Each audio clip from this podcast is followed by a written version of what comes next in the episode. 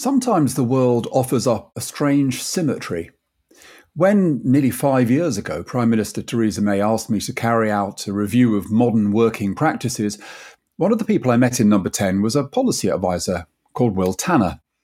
A few days ago, that five year long engagement with government came to an end when ministers decided it was better to leave my part time job as Director of Labour Market Enforcement empty than have me carry on doing it. And who am I interviewing today?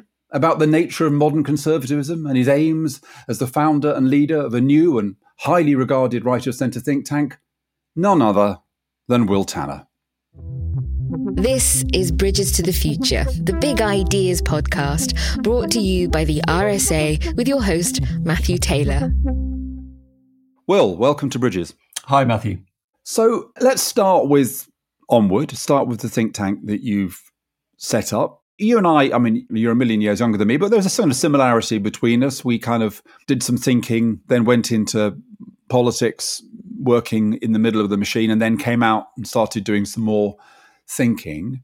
Tell us about Onward. Tell us about why you set it up and what it's trying to achieve. So I agree. I think there is a similarity between us. And the purpose behind Onward, I suspect, was not too dissimilar from your reasons for joining the RSA many years ago. And that was that when I came out of government in the wake of the 2017 general election and I looked around me, I felt, and this was something that was shared with a number of other people, but I felt that there was a bit of a gap in British politics for kind of fresh thinking to actually respond to the challenges of today rather than just relive some of the ideological battles of yesterday. And that in particular, there was a lack of kind of practical and political thinking on the centre right. It felt like after 10, well, actually seven years, seven or eight years in government at that point, the Conservatives had slightly run out of ideas or, or were unsure about what the operating theory of conservatism should be today. And so we felt there was a, a, case for a new institution to be set up to do some of that thinking, to offer some of those ideas, and to be a bit of a kind of focal point and locus for new energy on the centre right in order to revive some of the philosophical traditions of conservatism, but also to generate ideas that can be played into government and to inform good policy.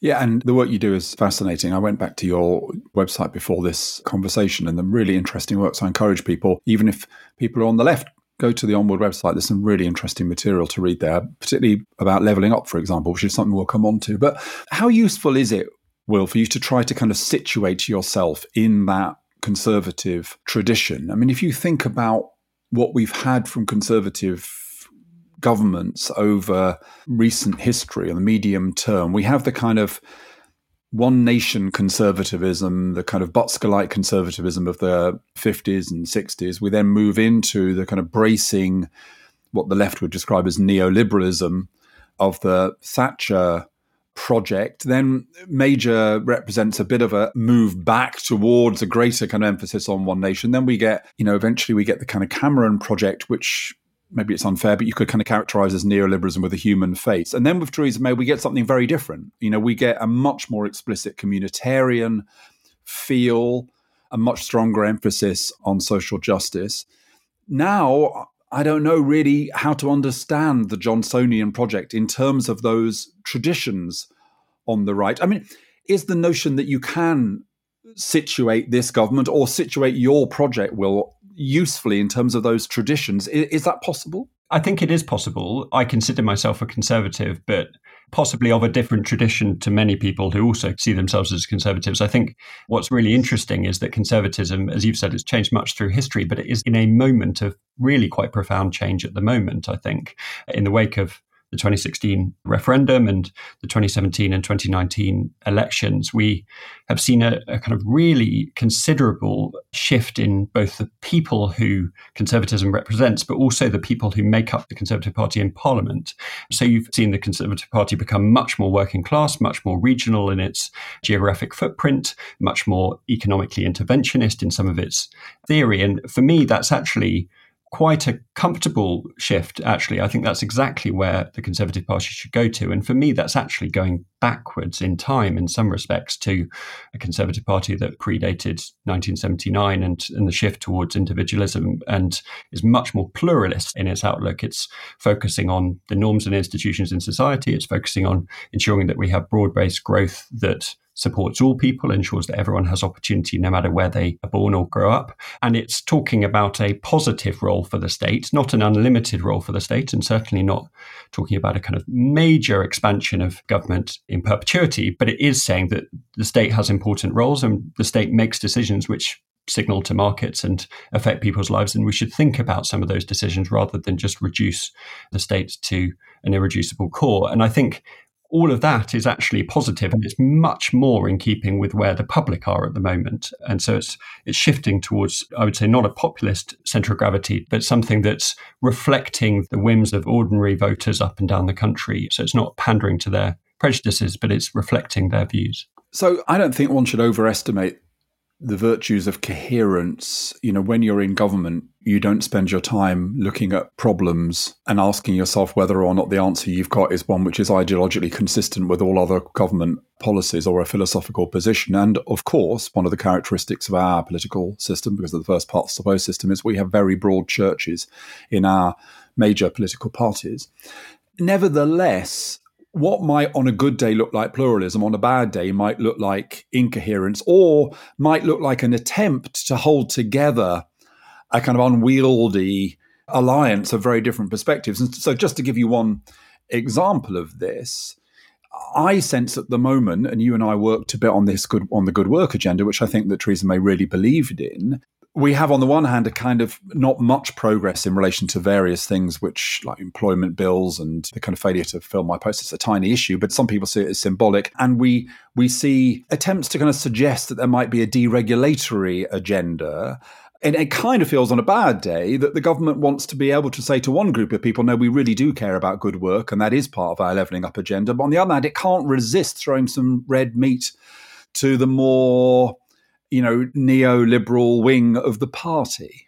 So I think you're right that there are competing instincts in any political party, but including in this government. There are people in the cabinet who are more in favour of a more liberal position on lots of these issues, especially around employment. And there are others who would tend to a slightly more protective or security focused mandate. And actually, it's in the balance between those two positions that good policy can be made, I would argue, and that actually having a, a diversity of opinion, a plurality of opinion even, is helpful in government. And it's true in every political party, as I say. I don't think, if you look at the direction of travel for the Conservative Party over the last five, ten years, it is only really moving in one direction. And that direction is towards a more security rather than freedom focused politics. And I think this is indicative of a very long term shift in our politics over the last 20 or 30 years, away from the kind of emancipation that we saw in the 1960s and 1970s towards something that is much more focused on giving people protection and giving them the tools so that they can belong in society, in the economy, and in their place. So I don't necessarily, I mean, I think you're right to point out some of the contradictions, but I don't think it necessarily points to a reversion to a kind of 1980s form of politics. I think it's actually moving forwards towards something that's more egalitarian, more protective, as I say. So let's look at, a kind of couple bits of the agenda through this lens. So leveling up, you've done a lot of work on leveling up, and it's a big, bold idea which you can see the power of it. It feels like a progressive idea because it's around social justice. It takes Labour territory in a sense. It speaks obviously to those constituencies which the Conservatives won for the first time in the North in the last election. But yet there's some real challenges. And if one was to say one of the characteristics of the prime minister that I think can prove challenging is that he often appears to think that to have an aspiration is halfway to delivering an outcome. Well, achieving levelling up in any meaningful sense would be doing something which we failed to do for 100 years and which I think anybody would say will take at least a generation, even partially, to achieve. So, what's your interpretation of, of what's going on here with levelling up? How can this be successful given how incredibly difficult it is to achieve? So I think you're totally right. This is a generational challenge, and I don't think anyone in government seriously thinks that we can transform the prospects of left behind places or, or, people who've lost out in recent decades in, in the space of a few years. That's simply not going to happen. But what we can do is start to shift the feeling of those people about the direction in which they're traveling. Are they going backwards or are they going forwards? And I think the government believes that it can genuinely start to demonstrate that there is a brighter future for left behind towns or parts of the country which economically and socially have been increasingly neglected. And so I think it's as much about a feeling of kind of direction of travel rather than rather than necessarily delivering material improvements within a few years. But I think there are ways in which we can deliver material improvements on a longer timescale too.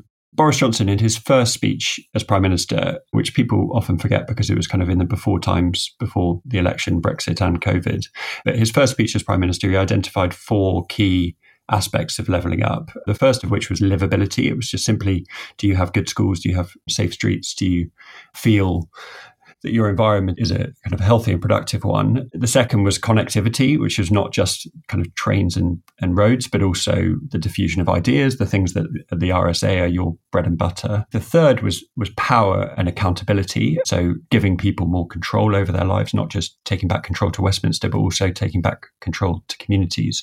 And the fourth was culture, art and sport and cultural institutions, which make places great to live in and work in. And that to me is the essence of leveling up. And I think the really interesting thing about that is it's not just an economic mission. It's not just about putting more pounds in people's pockets, but it's about making their lives better and improving the cultural milieu that sits around them, which clearly, if you go to Grimsby or Doncaster or Workington, has been lost in recent decades, and people there do feel that loss. So I think levelling up is as much an emotional project as it is an economic one. And I think that's why the government wants to put it front and center because it sees it as something that it can deliver on in an emotional sense as well as potentially in the longer term on, in social and economic terms.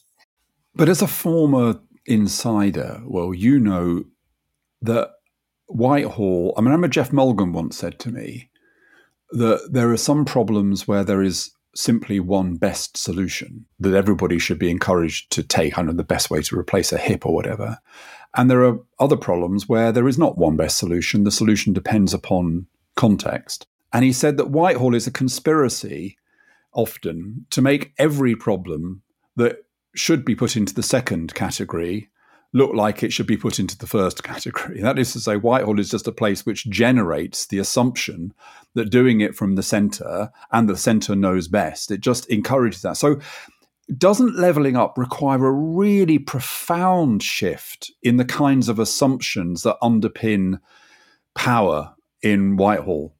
Yes, completely completely. And I think this is what will make or break leveling up essentially. So we know that to make successful places, just as to make successful nations, what's necessary is actually to create powerful and productive norms and institutions which exist in those places and to allow them to to act on their own, to not be directed, but to develop in an organic way and to generate associations and innovation and diffusion of ideas and exchange of commerce and trade. And ultimately, the government is going to need to let go to a large degree in order to deliver levelling up. And they will need to capitalize as well as empower communities to take more control of their own destiny. I think we do need to avoid, as you say, and as Geoff Mulgan said, the impression that there is simply one way to level up every community. Ultimately, communities are very different. And what we really need to do is to give those communities and uh, different regions as well more power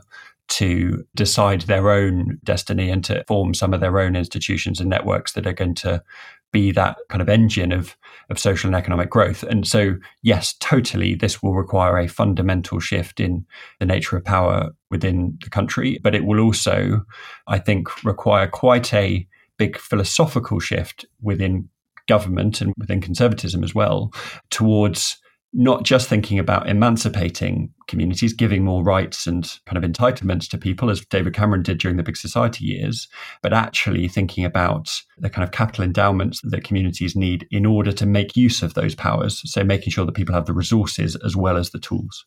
Yeah, because in the end, you know, every politician, I don't know if it was Nye Bevan or Ernest Bevin who said that in their political career, every time they got promoted, they saw power scuttling around the corner ahead of them. It was never where they thought it lay, it was always somewhere out of reach. And given that that's the experience that cabinet ministers often have, to say to those cabinet ministers, one of the things you need to do is to give away power is a really difficult thing to do. I had a little vignette of this the other day. I was talking to chief executive who's been kind of working with bits of government around some of this agenda. And they were talking to permanent secretary who said, oh, yes, of course, you know, levelling up, you know, that, that's going to mean we're going to need to move some of our civil servants out of London. But it was absolutely clear what he didn't mean by that was he's going to move any of the decision making out of London, that he was going to move any of the strategic capacity out of London. He was just going to move some people out of London. And that's the kind of category error that one is going to have to push against if it's going to actually feel different in Workington and Barrow or whatever. It's not going to feel different just because a few hundred civil servants who are being told what to do by London have set up an office on the outskirts of your town. So I think that's right. I mean, personally, I'm very supportive of, of, shifting civil servants around the country. I think there is far too much concentration in one part of the country, but that doesn't mean that that is the entire answer. We need to do more than that. And as you say, the decisions need to follow too. You know as well as I do that the one place in Whitehall which feels like you have the least power is actually number 10 because actually you have no formal kind of structures underneath you. All you have is the power of bargaining and power of the big black door, which does have some power, but it's entirely kind of imaginary. I think there is a need to kind of convince cabinet ministers of the need to devolve power and, and, responsibility. But I think more than that, there's a really interesting intellectual shift where we need to get politicians away from thinking that it's their job just to spend taxpayers' money or to set up new bodies and institutions, that it's their job to actually create the foundations for other people to do things. So it becomes less about kind of top down and, and kind of planning and much more about laying some of the foundational layers on which other people can act. And that is a big kind of shift in thinking from Whitehall. It's actually how people like Andy Haldane think about industrial strategy. It's much less about top down planning and much more about bottom up foundations. And I think that is the kind of cognitive shift that's needed within Whitehall that will lead to much better policy because ultimately there is a limit to how much government can do it on its own, whether that's in business investment, whether that's in repairing the social fabric of society. Ultimately, it requires a whole host of other actors to act in concert. And ultimately, it's government's job to kind of create the institutions and set the incentives, and then let everyone else act rather than to try and decide everything from Whitehall itself. So you're getting there, Will, into, into issues around kind of what is our model of change? What is it we think that the state can do? And that takes me to another aspect of this question of the nature of conservatism, because one of the strands of conservatism to which I've always felt a sympathy, actually, and actually as I've got older, I felt more sympathy, is the kind of Michael Oakeshottian kind of view, which is that conservatives are realistic about the degree to which you can make change happen. That really change is is more organic, it's more idiosyncratic, that the role is to kind of broadly guide society. But the second you start kind of pulling huge levers to try to affect huge change, you're more likely to get things wrong than right. That kind of respect for tradition. And that brand of conservatism seems to me to have perished with Brexit. And, and I'm, I'm not saying that to attack Brexit. I mean, I suspect that you and I are on the same side of that debate. But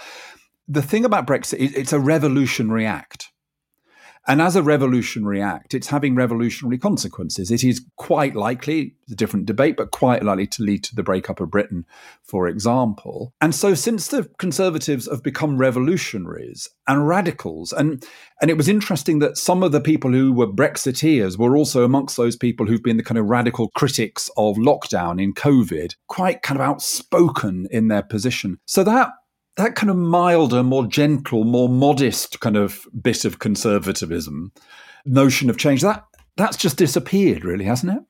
It's a really fascinating point. So I think I think in some respects you are right that Brexit was a revolutionary act. It was certainly a, an act against the establishment and anti-establishment kind of radical impulse that drove it. But there are lots of people who I have great sympathy with who would say that Brexit was actually an attempt to return to a status quo that much better resembled the tradition of accumulated human knowledge that existed before we entered the European Union or the European Economic Area, and that actually it was an attempt to return to a Britain that existed before that was stronger for various reasons. Now, I have questions about that point of view, but I think it's wrong to say that it was purely revolutionary. There was an element of restoration as well to the Brexit vote and to many of the people who I think voted for it and, and campaigned for it. But I do, I mean, your point about the essential strength of conservatism being that it does not seek to to make the world anew according to some humanly devised plan, but takes the weight of human knowledge that we've accumulated over centuries and has the disposition to preserve rather than the disposition to disrupt. I think that is essentially, I mean, I that's the reason why I'm a conservative. I think that's the reason why this country is instinctively conservative rather than radical is that, that we do value what we know and we seek to continue a thread of experience rather than severely disrupt it. So I, I, think conservatism needs to hold on to that Oakeshottian impulse. It's essential to the tradition. And it would be a great shame if Brexit led to a great juncture in our political tradition. And it's one of the reasons why I'm very averse to the kind of the view that we should become a Singapore on Thames, that we should purely embrace kind of hyper liberal policies, because I think that's completely at odds with not only what people voted for in 2016, but also the Conservative tradition writ large.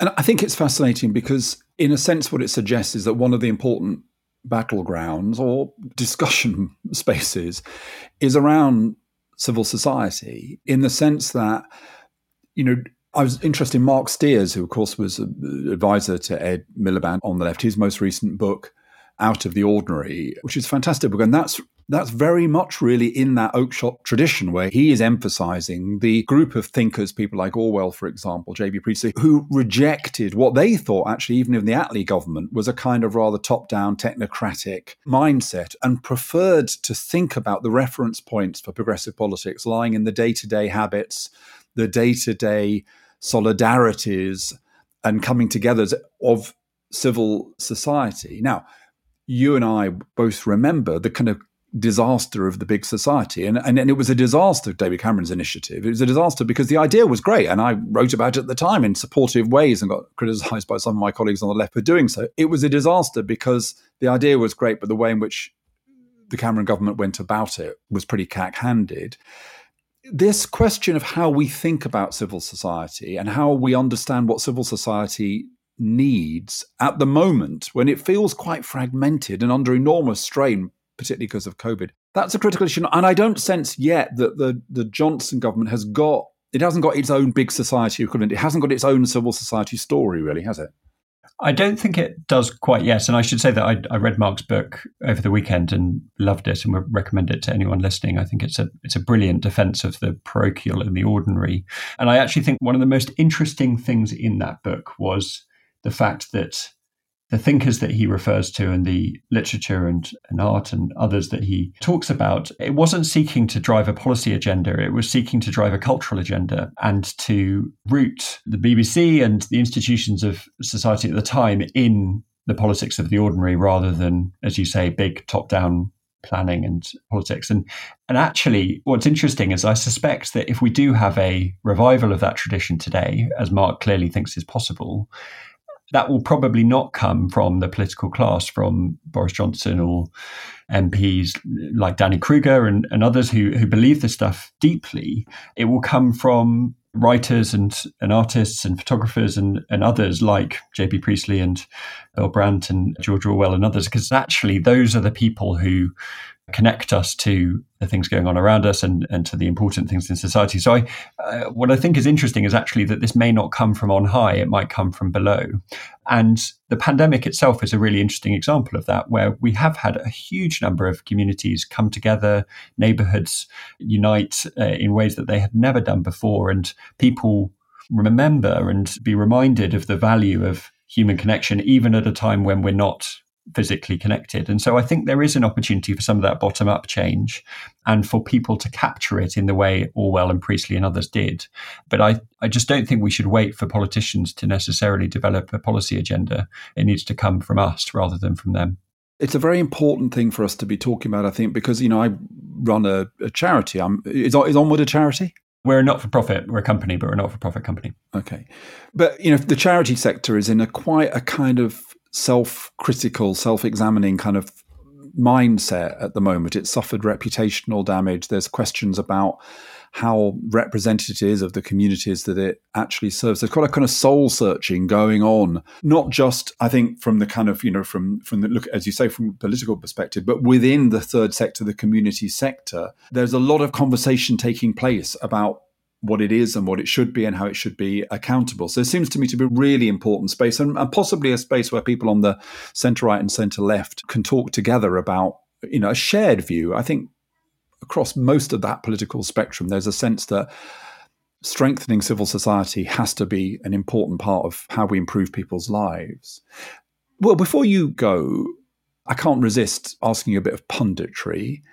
How do you think politics is going to start to play out? Let's assume, fingers crossed, that the vaccine is going to mean that in a couple of months we're really pulling out of this and that maybe by the kind of summer it really does feel that COVID is behind us. It's no longer the top issue.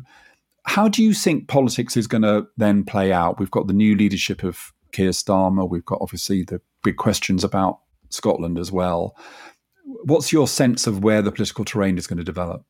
So I am pretty optimistic about the rollout of the vaccine and the potential for a sharp rebound in economic growth towards the end of this year and into early next year. I, I think all of the signs are very positive on that.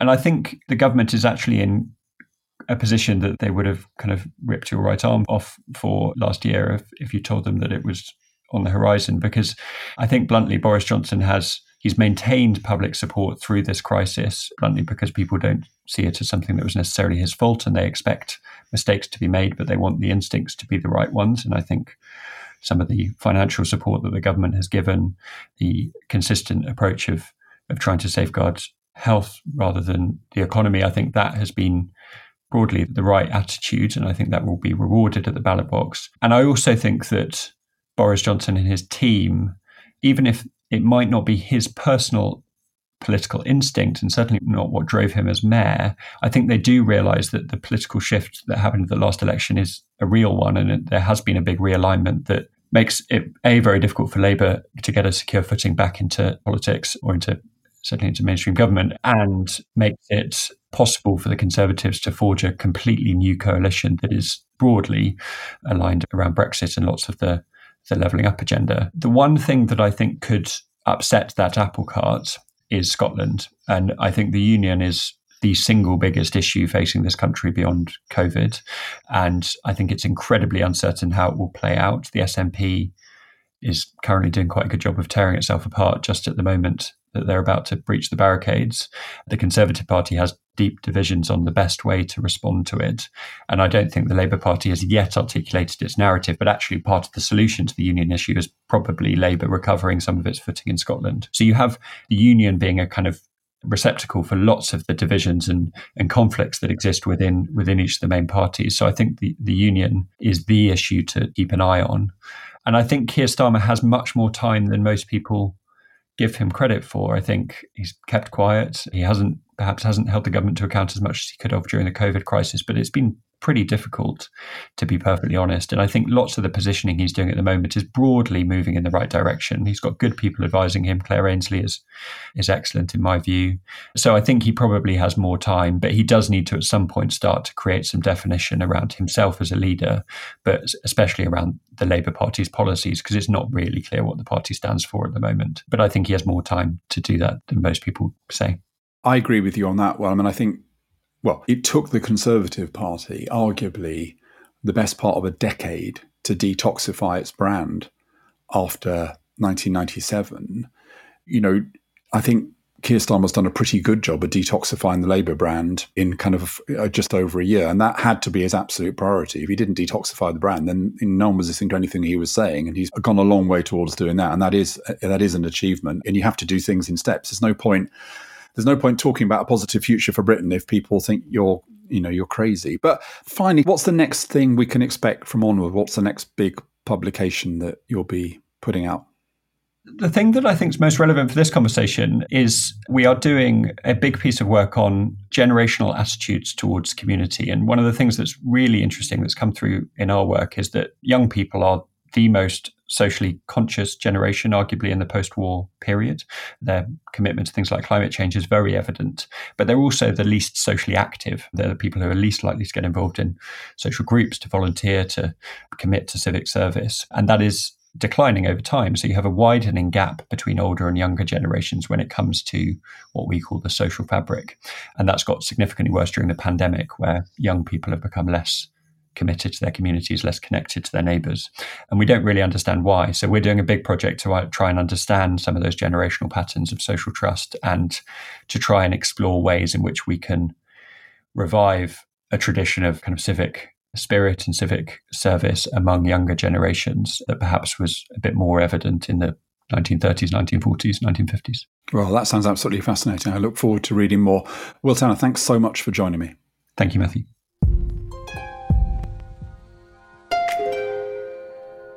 That's it for this episode of Bridges to the Future.